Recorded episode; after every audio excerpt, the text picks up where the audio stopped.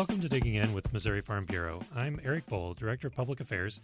We tried something a little bit different this week for our podcast. Just uh, a little bit ago, we did a Facebook Live where we, uh, BJ Tanksley and I, our Director of State Legislative Programs, uh, we talked through the entire ballot, top to bottom, and all of the issues and candidates that Missouri Farm Bureau is supporting and why. So we spent quite a bit of time doing that and would love for you to take a listen and learn more about why Missouri Farm Bureau is supporting the, those people and initiatives that we are. I will uh, give a little bit of caution since this was our first time through doing a Facebook Live, and it was live. Uh, we had a little bit of audio trouble at the very beginning that uh, you may have to just um, listen a little bit hard on a couple of those words to make out what we're saying, but it smooths out uh, by about five minutes into it. So please do take a listen. If you have any questions about it, please feel free to give us a call and ask us directly. We'd be uh, happy to talk you through any of these issues. But here you go with our very first Facebook Live election update.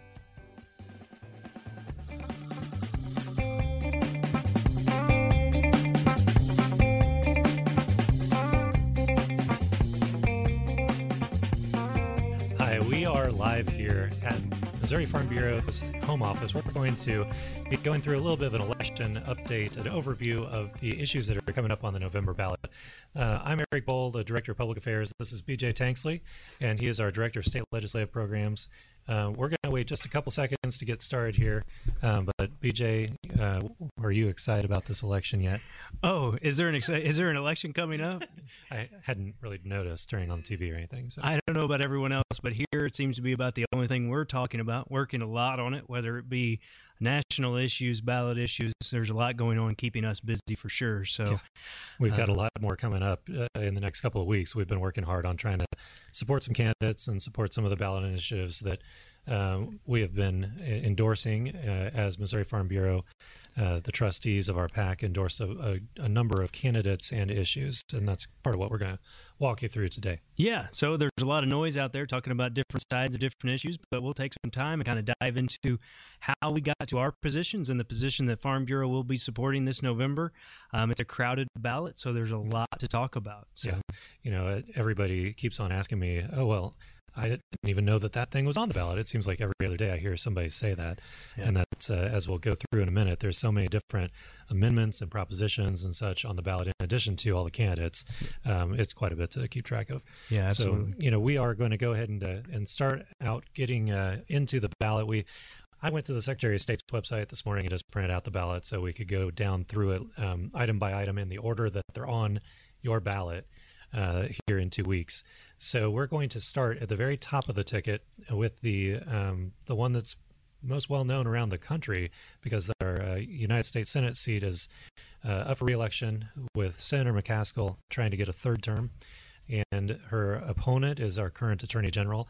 Josh Hawley, um, we uh, we've seen so much national attention on this one, yeah. and uh, you know we as Farm Bureau, uh, our members took a, a, pretty strong stance on this one. Yeah, sure did. You know, every August we get together, or every um, election year August we get together here at home office where we bring both candidates in. We hear we were able to hear from both candidates, and they filled out their questionnaires to tell us about the positions they would take on the issues. Luckily, we both uh, our members have history with both of these candidates. Mm-hmm. You know, they've supported uh, Attorney General Hawley in his first race running for Attorney General, um, and they've weighed in on races that Senator McCaskill was involved in as well, as well as working with her as a U.S. Senator.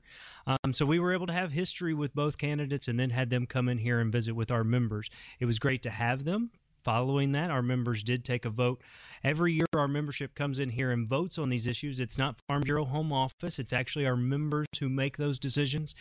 Um, and they overwhelmingly voted to support um, Attorney General Josh Hawley in this Senate race. You're absolutely right. This, uh, this race is getting a lot of attention nationally. You know, there's talk of whether or not this will have a, a say in who has the balance of the Senate. Mm-hmm. I think uh, it's pretty much inevitable that it will have some play in it. Um, you know, recently there's been talk that the uh, balance may not be that much in flux or there may be more seats that stay uh, red than there was first thought. But um, this one will definitely play a role in who has a balance of power in the U.S. Senate. Um, and we know how vital those roles can be when it comes to um, Supreme Court justices yeah. and confirmation hearings and other major decisions. Um, you want to have that power in the Senate because those have such a heavy role when that time comes. Absolutely. And our members did endorse um, Attorney General Hawley with a 93% vote. So that one, um, they they felt very strongly about that. Uh, they, I think, have had a long history with Senator McCaskill, as you mentioned, and as I think a lot of people have seen in some media reports, it hasn't always been a very rosy relationship. Um, she has not always been very welcoming to some of our ideas, and um, has taken some strong stances against issues such as WOTUS. Uh, she was in favor of the Waters of the United States regulations when President Obama uh, proposed those. And some of those things I think have rubbed people the wrong way over the years. So it wasn't terribly surprising the outcome of that. Yeah, and in addition to that, we we've been familiar with Attorney General Hawley for a while. He's visited with our members since before he was in office. He was at some of our meetings prior to that, um, talking about some of his work when he was working with the Supreme Court. Um, so we are familiar with Attorney General Hawley and also the work he's done while being as Attorney General, mm-hmm. advocating. Um, in favor of states' rights, uh, advocating against overreach of government. Um, you know, those are issues that he has stood up for agriculture for, and I think that played a large role in it. It's not just for or against one person or the other, but it was knowing the work that he has done in his time as Attorney General that we support and appreciate. Yeah. You know, he's got a great story to tell, but he also has done things to stand up for agriculture. It's mm-hmm. not just a story or or someone new to the block. He actually has worked for agriculture um, and those issues that we found interesting. You know, working on the egg case mm-hmm. or the egg law out in California, uh, standing up against WOTUS, other issues um, are things that we've worked hand in hand with the Attorney General's office and appreciate his support on. And I think that played a large role in it too. Um, so obviously, you're seeing a lot from us and us pushing a lot of stuff both on social media um, and out there around the community. We were able to do a, a short tour with Attorney General Hawley earlier. Um, we've been at a lot of events with him, um, supporting his candidacy candidacy, and that's what we do when we get behind a candidate.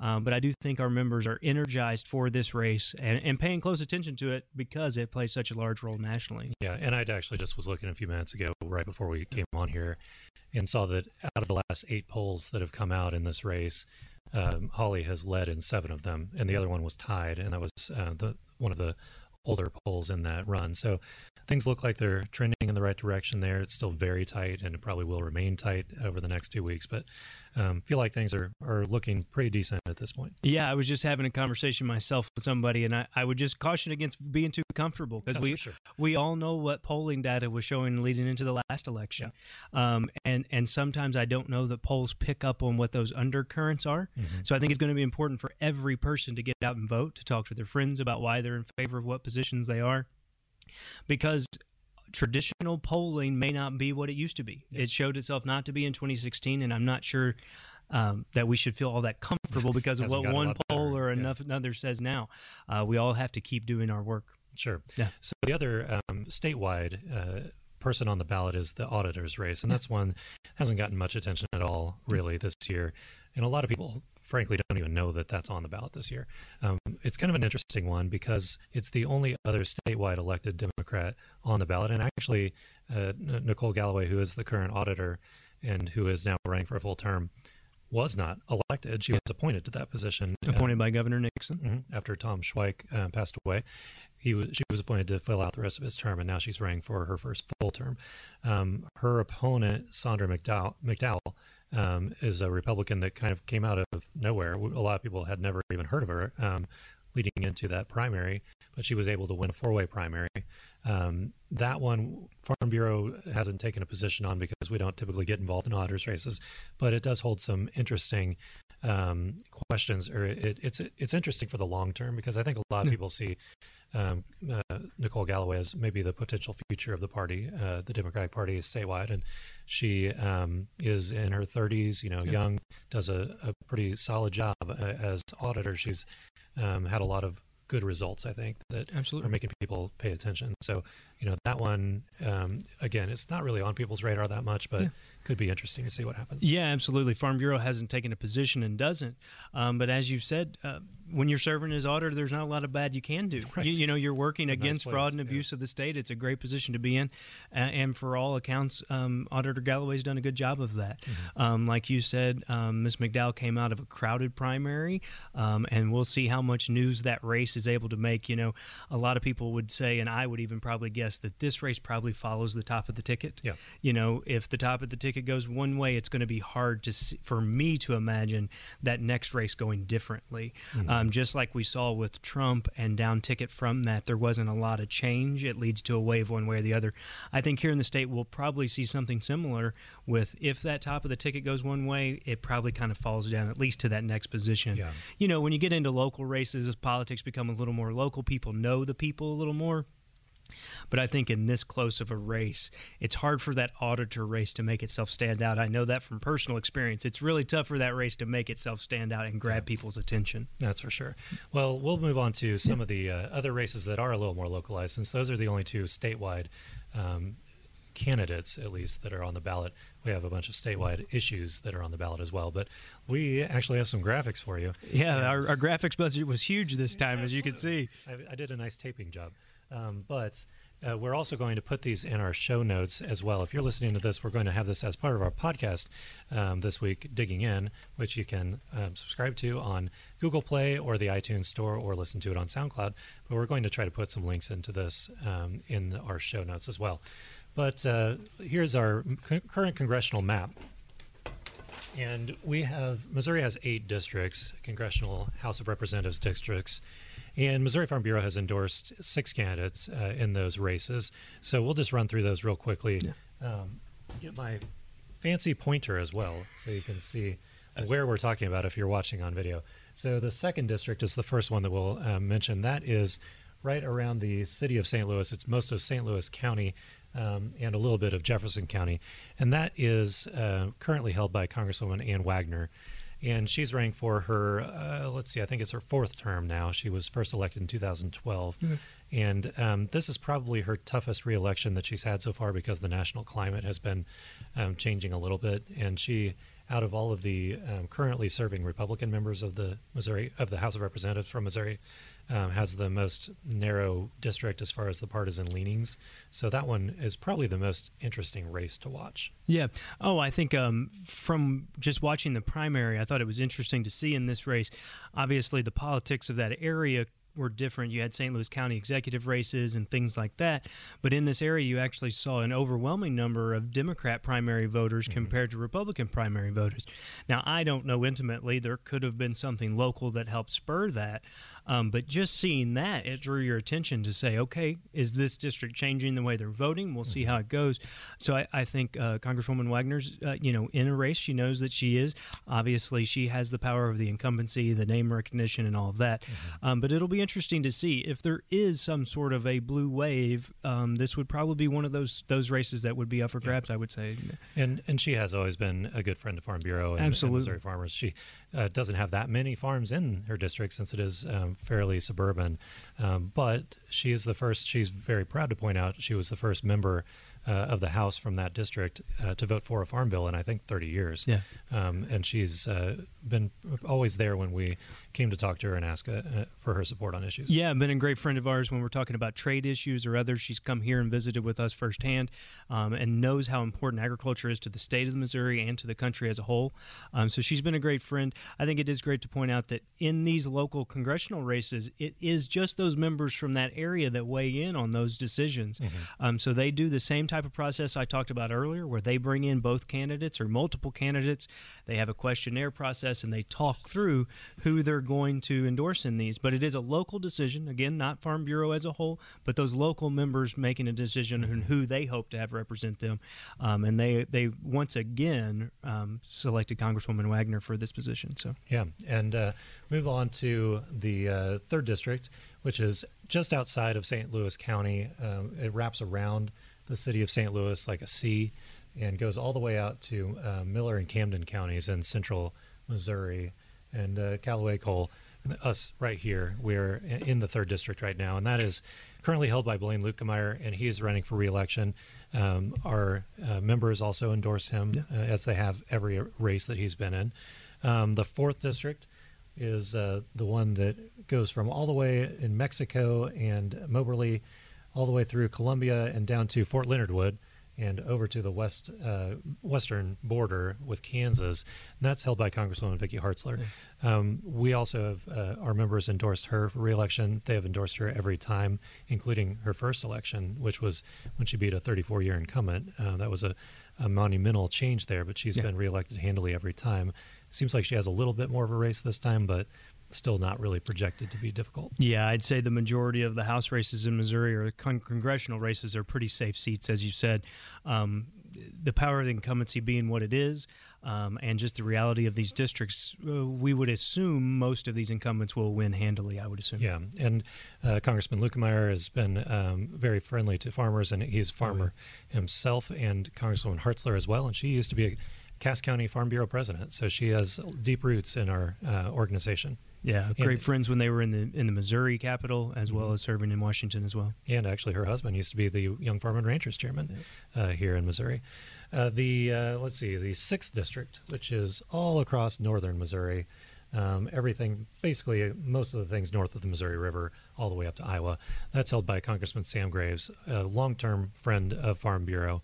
Uh, we our members have endorsed him handily. Uh, they uh, unanimously endorsed each of these candidates, I believe, um, for reelection.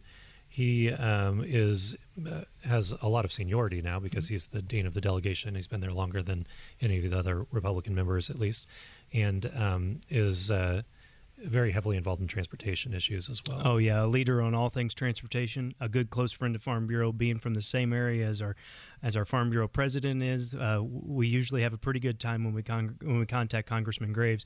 Uh, he does a great job um, working with our members when we come to the Capitol. He usually helps set up nighttime tours, and we really enjoy our time to work with him, as well as the the role that he plays in Congress, being um, a definite player in that area. But he's always been a good friend of ours as well. Sure. And then the last two that our members have endorsed are the 7th District, which is down in southwest Missouri and uh, uh, surrounding Springfield and Branson and Joplin. And then all of southeast Missouri, the 8th District, that is Congressman uh, Jason Smith's district, and the 7th District is Congressman Billy Long's district.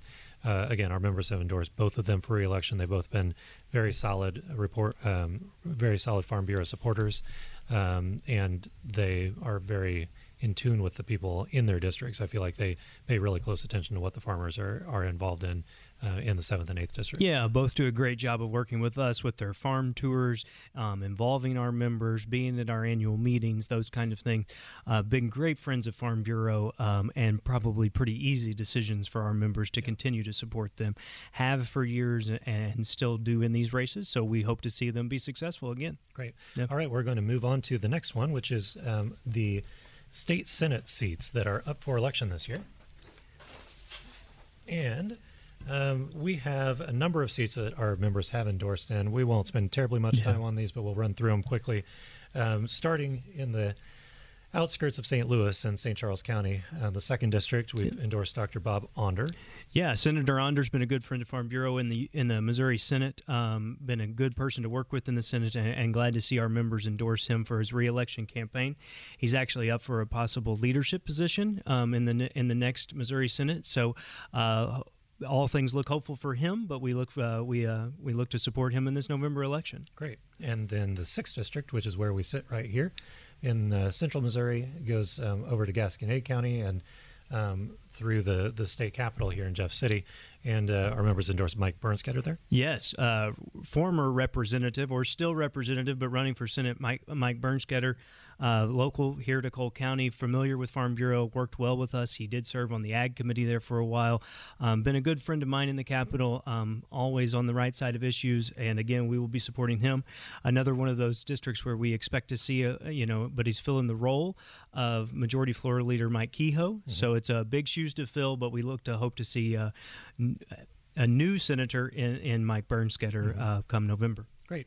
Um, then the 10th district, which is um, just on the north side of this, uh, uh, the district that Mr. Bernskoetter is running in, and that is currently held by Jeannie Riddle, and she was endorsed for reelection there too. Yeah, uh, Senator Riddle running for reelection. Um, hope to see her be reelected. Been a great friend, um, active in her committees, um, been an easy person to work with in the Capitol, and always on the right side, advocating for rural broadband and other issues that matter to us as as we've been in the Capitol, all things agriculture and those things. Which been easy to work with, and we we look forward to working with her again. Great.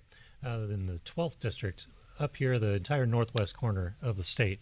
Um, that is currently held by, by Dan Hegeman. Yes. And uh, we've endorsed him again for his reelection. Yeah, Senator Hegeman, another one of those great senators running for reelection, um, former Farm Bureau leader. I believe he was Andrew County president. So, uh, very familiar with Farm Bureau, understands our process, respects the things that we work for, working for agriculture in all parts of his district. So, uh, look forward to working with him again um, and expect to see him return come January. Great. In the 16th district, which is kind of um, through the south central part of the state, and that is um, a, an open seat, but It we've is. endorsed Justin Brown for that seat. Yes, um, endorsed Justin Brown, who um, actually was a county president in his district, um, running to fill the seat that was formerly held by his father, doctor Dan Brown.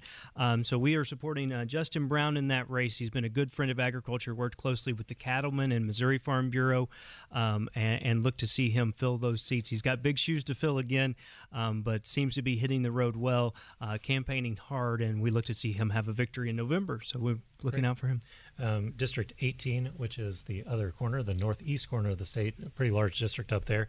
Um, that is, uh, we have endorsed Cindy O'Loughlin in that in that race. Yes, that is correct. Um, Miss O'Loughlin uh, won out of a crowded primary, um, had a very tough fought primary. Um, congratulations to her on winning that. Our members from that area, shortly after the primary, got together um, and decided to endorse uh, Cindy O'Loughlin in her um, general election bid. Um, look forward to working with her. She has a strong business background, understands the district. She's worked with Farm Bureau for years, um, so we know we'll have a friend there. Obviously, she's filling the role of former chairman of the of the Ag Committee and Senator Brian Munzlinger. Um, so she's another one of those that um, been been fill, will be filling the role of a true ag advocate, um, and expect her to step right in. Uh, look forward to working with her in the Senate. Um, should she be uh, successful in November, which we had no reason to think she won't. Yep, absolutely. Um, then down in the southwest corner of the state, Eric Burlison is uh, running in the 20th district, and that is um, everything in Christian County, and then the the part of Greene County that surrounds Springfield, but not the actual center central city of Springfield. Um, so Eric Burlison was endorsed in the 20th district. Yeah, that's correct. Uh, former state representative, been working with the county, I believe, there. Um, coming back to state government, um, our members from that area overwhelmingly voted to to to support Mr. Bur- uh, Burlison and look forward to working with him in the Capitol. Yeah, so it's been a busy season, but uh, a lot of lot of members out there. No kidding. Uh, then the 22nd district is Paul Wieland, and that is right here. That is the uh, northern part of Jefferson County, uh, kind of a little bit of a purple area. Uh, it's a battleground in the state. Yes, this is one of those areas. Um, S- uh, Senator Wieland running for reelection. He's been a friend of Farm Bureau in the Capitol, uh, been someone that's been good to work with and, and reliable. Our members are very active in that area and looking to support him. Uh, but this is one of those areas where you see being just outside of St. Louis, where you have heard talk that this could be a tough race. Um, so we've been supportive of him, working to support his candidacy. Um, but just statewide speaking, this is one of those races that you expect. If there is a large turnout one way or the other, this could be one of those seats that could be up for grabs. But we are supporting uh, Senator Wieland in his reelection and look forward to working with him again. Great. And then his neighbor just to the west, uh, the 26th district, which is mostly Franklin County and some of, I believe that's, uh, yeah, that's St. Louis County, western part of St. Louis County. Um, that is uh, Dave Schatz. Yes. Who endorsed him as well. Yeah, Senator Schatz, another senator running for reelection, um, been a leader in, in transportation issues. He helped guide um, our transportation Prop D that'll be on the ballot this year. A strong advocate for that, uh, advocate for property rights and others. Um, been good to work with. Um, a strong voice in the Senate. Another one of those that could be possibly up for a leadership position come this time. Um, obviously running for reelection, but we expect to see him back in the Capitol and look forward to working with him again. Awesome. Uh, then the, the last three of them, we have Senator Sandy Crawford in the 28th district here in southwest Missouri, and that is uh, Governor Parsons' former district. Um, she's been uh, holding that since he left to be lieutenant governor and is uh, now running for reelection there. Yeah, Senator Crawford won in a special election, so she was uh, Senator Parson, or at the time now Governor Parson was halfway through his term, so she won in a special election and is now running to hold that seat again. Mm-hmm. Um, looks to be doing good. Uh, has done a great job in the Senate. Prior to that, was a great friend of agriculture um, in the House. Um, we we see no reason. She's been a great friend of agriculture, overwhelmingly supported in her district, um, and look forward to continuing to work with her um, and and to have her as a new leader in agriculture conversations in the Senate. So sure, the uh, thirtieth district, which is that central part of Springfield that uh, we talked about the part around it, but the actual center of the, the city of Springfield is um, the 30th district, and we've endorsed Lincoln Hough in that race. Yeah, absolutely. Another former state representative running in the Springfield area. Uh, been a good friend of Farm Bureau there. Um, his county Farm Bureau knows him well, supports him strongly, overwhelmingly supported him in this race. Um, this is another one of those kind of urban areas Springfield's more urban than people like to yeah. believe sometimes, um, but this could be one of those races, and is, is, a race that people are watching. We do expect Lincoln to win, and we're supporting him, him in his candidacy. Uh, look forward to seeing him come to the Senate. But just in in reality, you know, this is one of those kind of more urban centers where if the state were turning in any direction, this would be kind of one of those bellwethers yeah. to show any any trends in that direction. Sure. Then the last one that we'll touch on is uh, probably, well, maybe the most hotly contested of all of these, actually which is the 34th district, and that is right up here in uh, Buchanan and Platte counties. That's the St. Joseph area, and then North Kansas City. And uh, really tough race there between Tony Luetkemeyer, who's the Republican candidate, and Martin T. Rucker, who's the Democrat candidate, who was a star tight end for the Mizzou Tigers just a few years ago, and then went on to play with the Cleveland Browns, I think, right? Is that who he played for? And some with Kansas City, I believe. Oh, I think he ended his career in Kansas City. Lost track, I guess, after that. Um, he was a heck of a player, but uh, is he going to win in the race?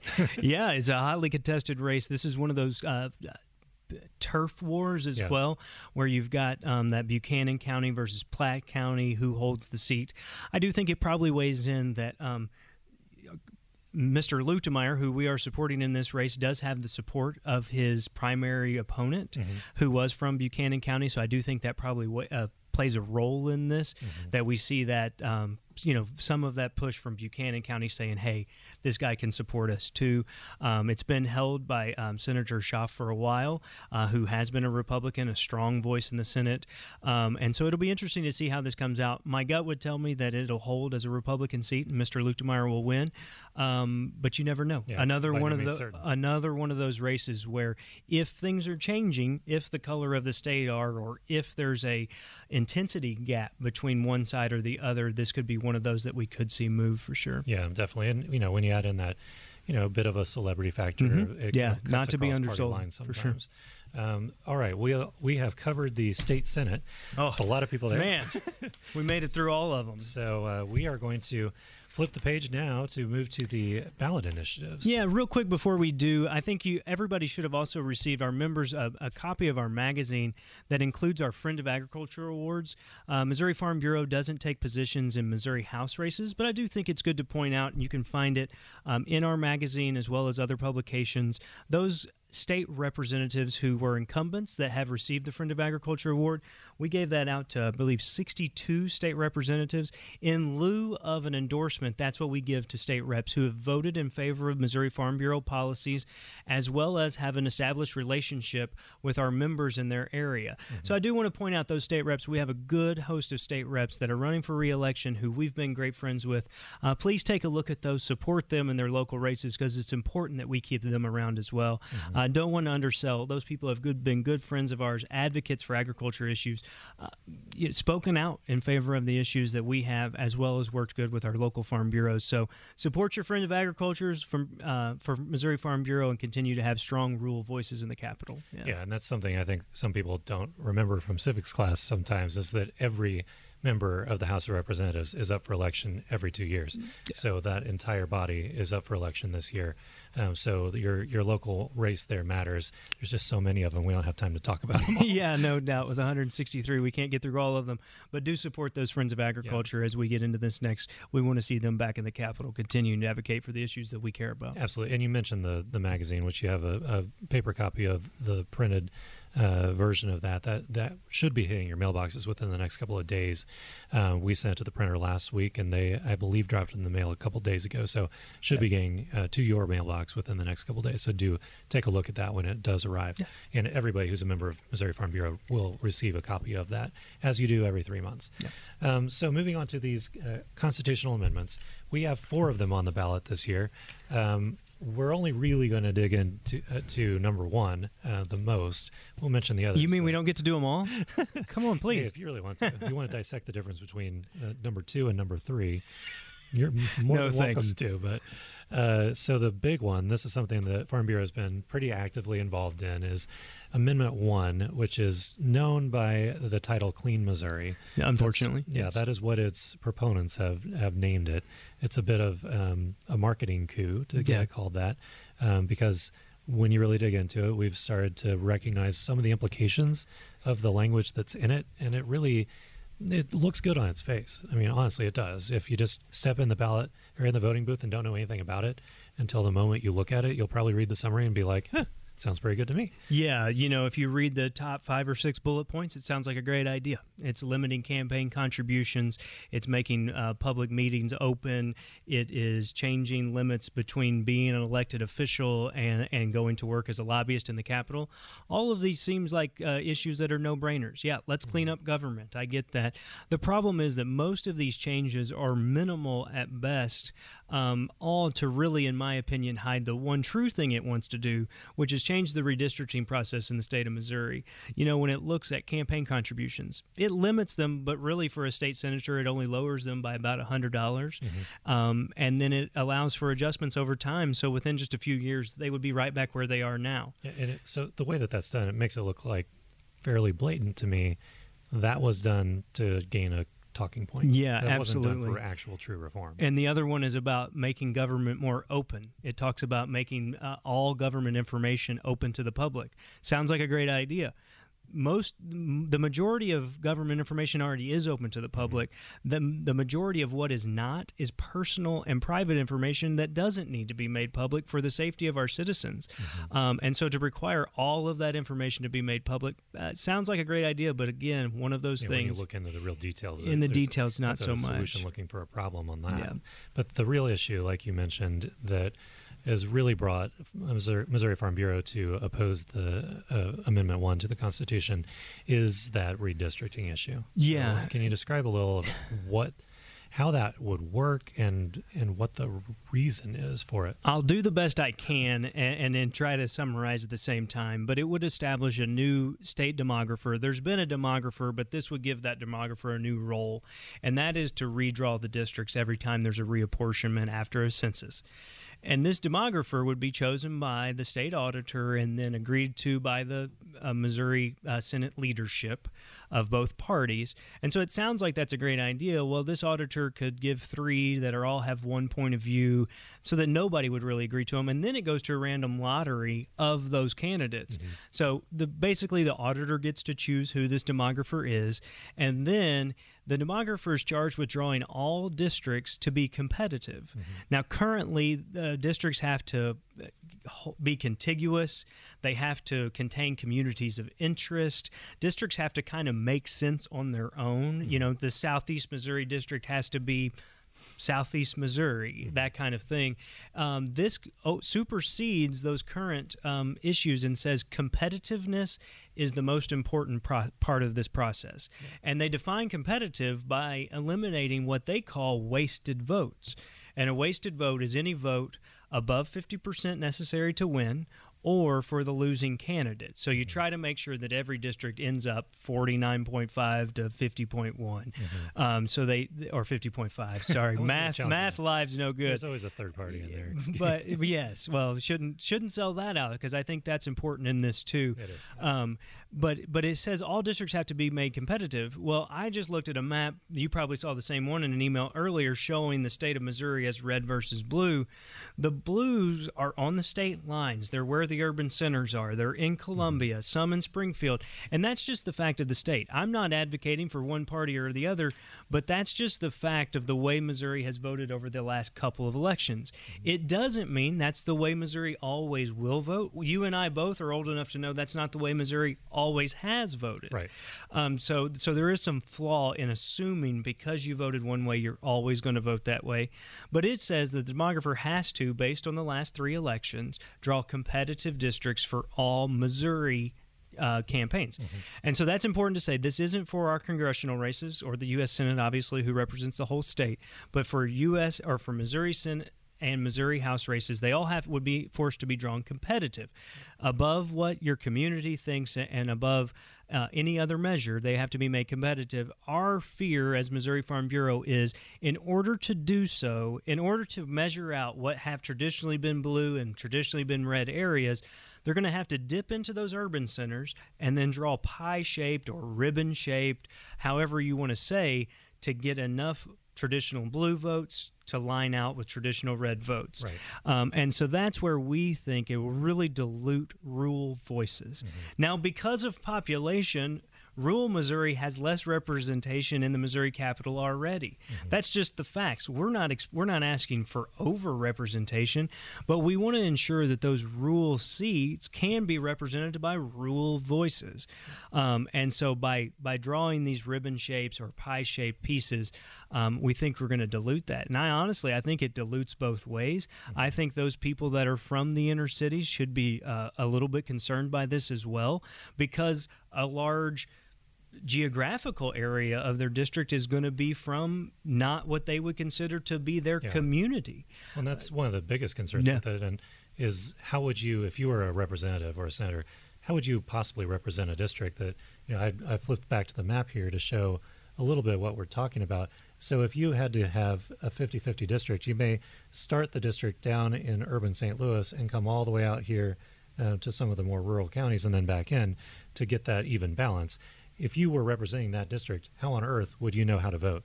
Yeah. Because half your, well, uh, say a third of your members of your constituents would be in favor of very urban interests. Uh, maybe a third would be suburban and a third would be rural which way would you cast your vote in order to be representative of your district? Mm. It's almost impossible. Yeah, absolutely. And I think that's the biggest, not the biggest thing. I worry about who represents these, but I also worry about how do you represent them, just like you're mm-hmm. saying. Um, and just like that, municipalities, uh, school districts, how would you represent? 50 different school districts, but you only have partial of each one. Yeah. Um, so it would be very difficult, very difficult. But the biggest thing is we have always been able to know who our members are. We've yeah. had personal relationships with them. It's right that the rep or that the senator from Northeast Missouri knows Northeast Missouri, and the best way to do that is by electing people from those regions. They're representative yeah. of those regions. We all know these districts change every time redistricting happens. Every 10 years, there's people who feel like, oh, we wish the line had been here or there. But to supersede the voice, the reasonable voice of a region by having to be some arbitrary competitiveness just doesn't seem right. Yeah. And I think it has a lot more negative implications than the possible positives.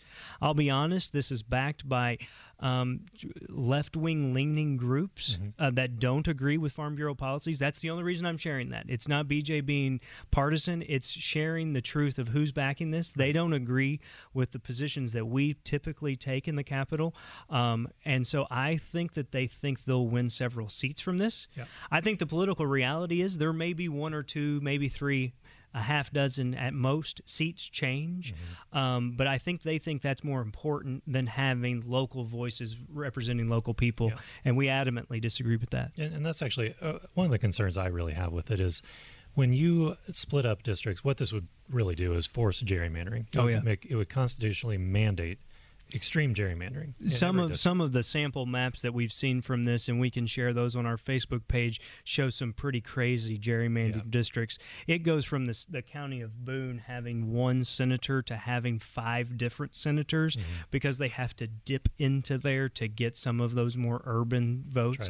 and balance. they force that gerrymandering. You know, the the other side is saying gerrymandering's bad. Well, this is gerrymandering for gerrymandering's sake. Yeah, uh, and and that's I think one of my biggest concerns there is that with massive gerrymandering, one of the biggest problems it's been shown by scientific research a lot is then uh, say if you did split Boone County up into five different districts, the constituents don't even know who their Oh, yeah. senator is. They, they don't realize they don't know who their representative is. And today, you know, it's Caleb Rowden. You know, you know if you live in a county or you live in a city, they're not split up very often, and very uh, often you know who your representation is.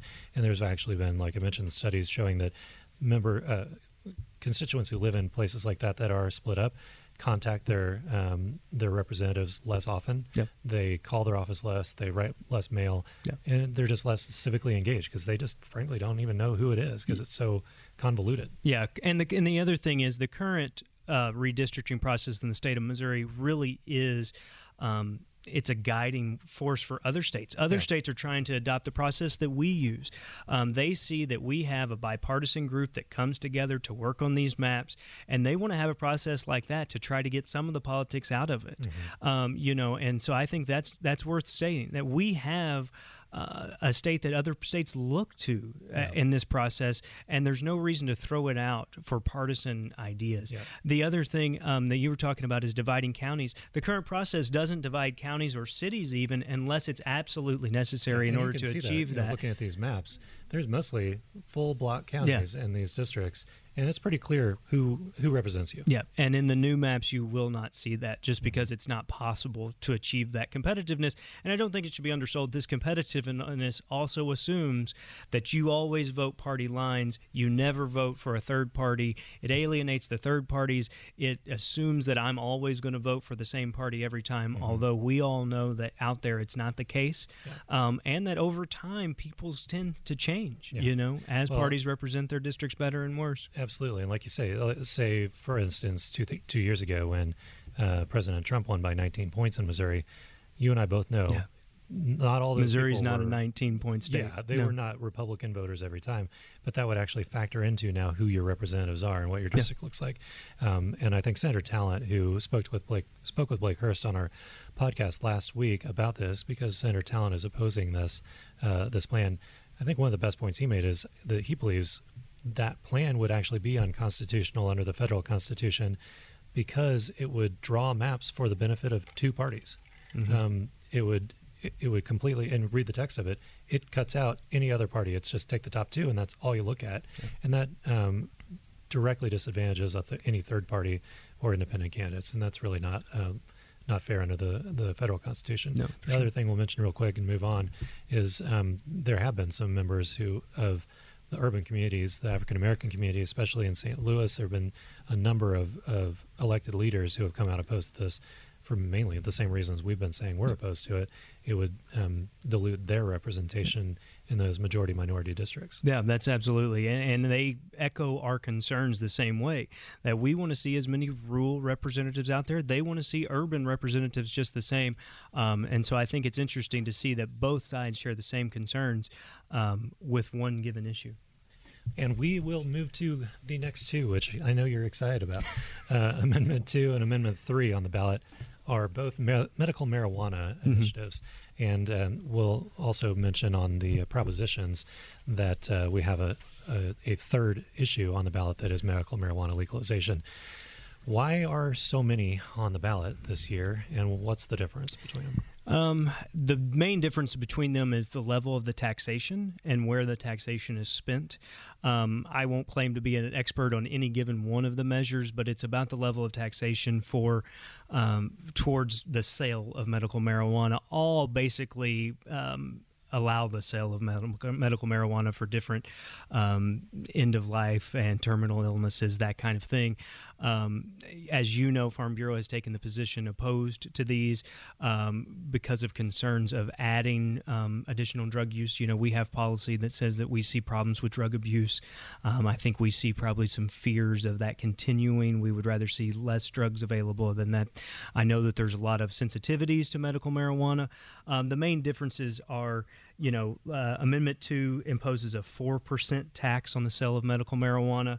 Um, and so it uses the funds um, for veterans issues, um, and, and so that's kind of its hook is that it goes to the good for veterans issues um, with a four percent tax, which is a you know a, I, I wouldn't know what would be considered a high tax or a low tax uh, in my own. So um, but so no, we have come out opposed to that. When you look at Amendment Three, Amendment Three has has raised concerns with several. Yeah, that's groups. probably the most troubling one Yeah. of the three. I, I think that's fair to say. We've had we've seen several groups come out opposed, um, st- more strongly opposed to Amendment Three than the rest. I would say, um, because it imposes a fifteen percent tax on the sale of medical marijuana. So obviously that's a pretty high tax, um, and then it also does this for researching uh, for for health research. Basically, uh, it sets up a new board um, to govern those monies. It also allows that um, board to purchase land um, to set up their research facilities.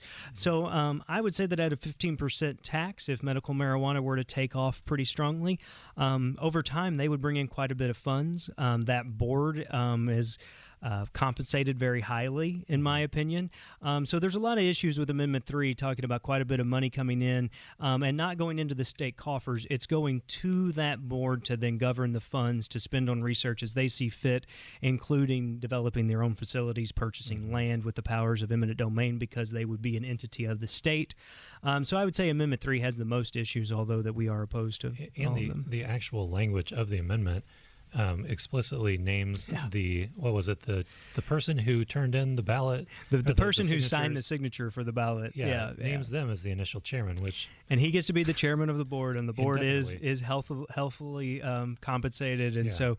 Um, Although a little fishy I it, it seems to uh, to benefit him as well, um, so I would say that Amendment Three probably has the most issues, and I, w- I would pay close attention to the ballot language if I were if I were voting yes on any of them. right uh, so last one on the the constitutional amendments Yes. is the one re- uh, regarding bingo Yeah. Um, so uh, could you tell us more about that Who can and cannot administer a bingo game is in the Missouri Constitution, believe it or not. I would assume this comes back to some old, uh, you know, gambling laws. So that's probably why it's there because bingo would be a form of gambling. Yeah. Um, so this just allows uh, members of an organization. Um, they don't have to be a member for more than two years. Currently, they have to be a member for two years in order to administer bingo, um, and this would lighten those restrictions.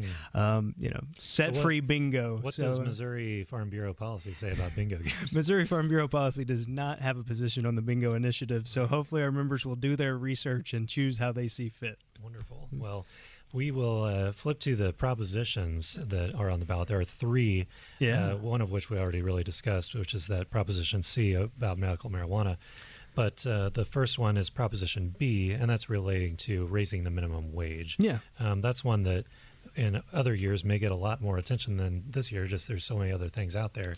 Um, but that is a pretty substantial hike. Yeah, it's a it's a big increase. Um, increasing the minimum wage to eight sixty per hour with an eighty five cent increase um, each year until twenty twenty three, where it would reach twelve dollars an hour. And that's a pretty high minimum wage, in my opinion. I, in a pretty short period. of in a pretty short period of time. Yeah. Um, Missouri Farm Bureau uh, adopted policy that's been in our book for a while says that we would like for Missouri's minimum wage to stay in line with the federal minimum wage. Um, I think that's because of competitiveness across state lines, not having, you know, businesses jump across state lines just because they can get cheaper labor. Um, you know, there's a lot of talk of as soon as you raise a minimum wage, you also see inflation just immediately follow because the cost of doing business is more. So the cost of goods becomes more. Um, so I think there's a lot of concerns with this kind of thing. Although it's not some of those things we talk about a lot, Missouri Farm Bureau is opposed to this minimum wage increase. Um, a- and, I think, you know, just a personal you know, the more and more we see self checkouts at uh, Walmart or, you know, uh, check yourself out at McDonald's, the more we raise these minimum wage jobs for these entry level positions, the more of that I believe you're going to see. Yeah, that seems like a lot of people's opinions nationally, and a lot of these um, laws or initiatives have been passing lately, and uh, this one probably stands a pretty good chance because they're uh, they tend to do pretty well when they're put on the ballot, asking, "Hey, do you want to make more money?" Yeah. Um, people have a tendency to vote yes. Um, the Proposition C, as we mentioned, is mm, the the third mer- medical marijuana position or issue. The last one, though, that we'll get into that. The one thing, I, real yeah, quick, on. Prop C, the thing that's different about Prop C is because it's a proposition, that puts it into state statute. Okay. So rather than being a constitutional amendment that could only be changed by another constitutional change, this actually puts it into statute. So if there were problems or adjustments that needed to be made, the Missouri legislature would have the power to do so. Okay. And so that is the one thing I will point out to people out there is although we are opposed to this one as well, the one thing to keep in mind is this is a state statute, and so our legislature could make changes to it as we go as they see fit. The problem with putting something into the Constitution is then it's so hard to change. Yeah. Um, and yeah, if it doesn't work out, Yeah. it's pretty tough to back back it out. Um, so, like I say, the, the last issue though Mhm. is something we spent a ton of time on. Oh, yeah. and are continuing to, and that is Proposition D. Um, it is an issue that has been in our policy book for a long, long time. Uh, in, increasing transportation funding is something that our members have been in favor of for years because it is underfunded Yeah. uh, across Missouri. But this proposal um, has some interesting quirks to it, the way that it would work. Yeah. Uh, why don't you walk us through how that will work? Yeah, you know, we, you said we've been uh, advocating for transportation funding for a while. Since I've been working in this position in the Capitol, uh, lobbying for Farm Bureau policies, it's been a priority of ours to get additional funding for transportation. Uh, when we visit with MoDOT officials and, and highway commissioners around the state, members of ours, uh, friends of ours, they talk about how MoDOT is underfunded and they need more money to be able to up to keep the roads up. In recent years, MoDOT's has even dipped into their own reserve fund. This was their rainy day fund in case of um, catastrophic brake failures. Uh, they've dipped into those funds just to be able to continue the maintenance of the roads. You know, when you drive to work, you see a lot of construction still going on. What you don't realize is slowly but surely, MoDOT has been dipping into the reserve funds just to keep the roads manageable. Yeah. The truth is, their income is coming down. Um, and a lot of that's because our, our vehicles are more fuel efficient than they used to be. But the other thing is, it's been over 20 years since we last increased our fuel tax. The fuel tax is currently the funding mechanism for both the Highway Patrol and for roads and bridges in the state, and it's been over 20 years since we've increased that. In that 20 years, that 17 cents, which is our current fuel tax, has lost over 60% of its purchasing power. Because inflation just eats up your costs. That's The- exactly right. The Um, the cost of, of making a road or repairing a bridge is quite a bit larger today than it was in 1996. the cost of a Happy Meal is more than it is in 1996, if they still have those. You know, um, I don't buy a lot of them, but they're more than they were in 96. Um, the cost of everything is more than it was then, and- and doing our roads and bridges work is no different. And that's something I think that everybody has to keep in mind is the cost of life has gone up, and so has for MoDOT. So they're able to do less with what they were currently given. The fuel tax at 17 cents is the low is the 49th lowest in the nation. Yeah. Um, so we do stand out when it comes to that. Missouri is a very conservative state, and they take pride in that. Mm-hmm. I take pride in that. Um, but we are the lowest, or one of the lowest, Well, and that's and- not always a good thing. And the only one lower is Alaska, and that is because most of theirs is funded by oil money that comes in um, from the oil exploration exploration in the Arctic Circle. So Yeah. it's really out of the states that fund uh, their roads the way that you think of. We really have the lowest gas tax, and that's a wonderful thing, um, as long as it's providing enough. To, As long as it's sufficient to get by. Yeah, that's exactly Um, right. The problem really is now the. Uh, it's time to pay the piper. You know, inflation has caught up with us to the point where it's no longer enough to actually pay for the stuff we need to do. That's exactly right. So what Prop D does is it phases in. It, it does a, a two and a half cent fuel tax increase each year for four years for a total of a ten cent increase. That brings us up to twenty seven total cents and brings in a, a, a lot of money for transportation. Now what it does is, like I said, the fuel tax currently funds the road fund, which funds the highway patrol and MoDOT. And so what this does is dedicate funding for the Highway Patrol. So when you read the ballot language, you're going to see a lot of talk about the Highway Patrol in there. It dedicates funding for the Highway Patrol because they are charged with keeping our streets safe. And then the money that has currently been going to the Highway Patrol will be allevi- uh, will be uh, Freed alle- up, freed yeah. up, sorry, um, for MoDOT to spend on road and bridge construction. So this is a large influx of money for our road and bridge construction to be able to do more across the state. It also, because the road fund currently funds local projects, it injects 120 uh, million dollars extra per year to our local economies as well. Um, the road fund, this isn't new. It's not new diversion of diversion of funds. This is all the way the process currently is. But by increasing the size of that pie, all of these funds will receive more, and our local municipalities and counties will receive 120 something million more per year to go to their roads and bridges projects. The great thing about that is that's local decisions being made by local folks. They know what's priority for them, whether it's re-graveling a road or resealing over here or replacing a bridge on one of their local roads and br- local highways. Um, We know that this does a lot of good for the state. Some of the highlights are it could address over 500 bridges mm-hmm. in a short period of time to be able to, to alleviate some of the bridge construction needs. Uh, MoDOT says that we have over a thousand bridges in the state that are rated in poor condition. Um, so the fact is, um, poor roads and bridges cost us all. They cost us in car maintenance, they cost us in commute time, um, whether it's congestion in the cities or a bumpy road um, in rural Missouri. Those cost us. They cost our equipment. Um, and so, Missouri Farm Bureau has been a strong advocate, and we will continue to advocate for Prop D. Um, we think it's time. You know, uh, we have to pay our bills. It's, mm-hmm. it's no one wants to pay more for anything. I don't either. Um, but we do have to have good roads and bridges out there. The other thing is, is it's about safety. Mm-hmm. It really truly is. MoDOT spends a lot of money improving the safety of our roads out there, putting rumble strips down, putting those divider cables down to keep, you know, crossover accidents are some of the most often to be fatal. By putting those advancements in, rumble strips, you know, some people call them texting strips because they bring your eyes back to the road.